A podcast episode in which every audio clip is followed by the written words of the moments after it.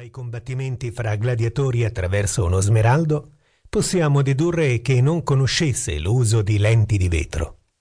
L'imperatore Nerone osservava i gladiatori attraverso uno smeraldo? Si stupì Verde, alzando lo sguardo dalla bambola seduta accanto a lei sull'erba appena spuntata.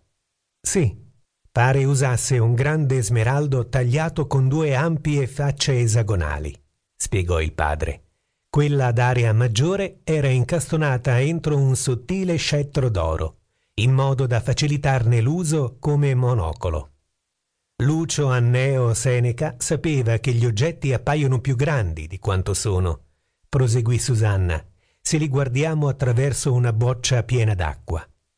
Ma questa conoscenza, precisò suo marito, non fu usata per migliorare la vista. Infatti, da anziano Cicerone si lamentava della difficoltà a trovare chi sapesse leggergli a voce alta le opere di filosofia greca e di legislazione latina raccolte nella sua biblioteca. Papà, se le lenti non sono semplici pezzi di vetro, cosa sono? domandò Balsamina, avvicinandosi alla bisnonna, che dormiva con le lenti appoggiate in grembo. Susanna prese delicatamente l'oggetto e lo porse a Enrico, che mostrò il diverso spessore dal bordo al centro di ogni lente, leggermente convessa, Trecento anni fa si cominciò a studiare la legge fisica dell'ottica e furono prodotti vetri concavi e convessi, che però distorcevano le immagini deformandole. Circa un secolo fa i monaci amanuensi iniziarono a usare lenti convesse per ingrandire i documenti da copiare. Il primo a descrivere con la scrittura lenti destinate a migliorare la vista sembra sia stato l'inglese Ruggero Bacone, nel 1262.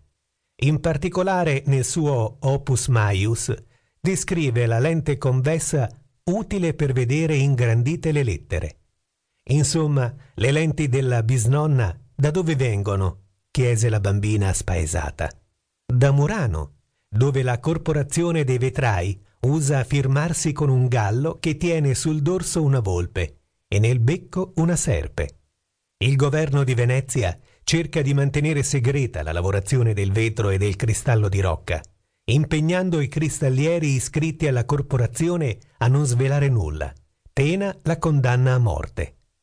Anche la montatura viene da Murano? No, le lenti di Murano vengono portate a Padova per essere montate da artigiani specializzati. I vitreos ab oculis ad legendum vengono cerchiati e uniti con cuoio spesso cucito a legacci per tenerli fermi senza usare le mani. Clemenza osservò la preziosa montatura di tartaruga che permetteva di ruotare ogni lente su brevi segmenti, uniti da un perno per adattare lo strumento al viso. Le piacque verificare come le lenti si potessero ruotare e custodire entro l'astuccio a forma di goccia che, durante la lettura, serviva da manico. Queste lenti sono state montate da un artigiano esperto nella lavorazione della tartaruga, a Padova, dove un suo avo si trasferì da Aquileia, decaduta a causa della prepotente ascesa di Venezia. Ma ora sta rinfrescando ed è meglio entriate in casa, concluse con tono autoritario Enrico. Le gemelle si alzarono senza commentare e, dato un bacio ai genitori, corsero in cucina a fare merenda con pane e burro.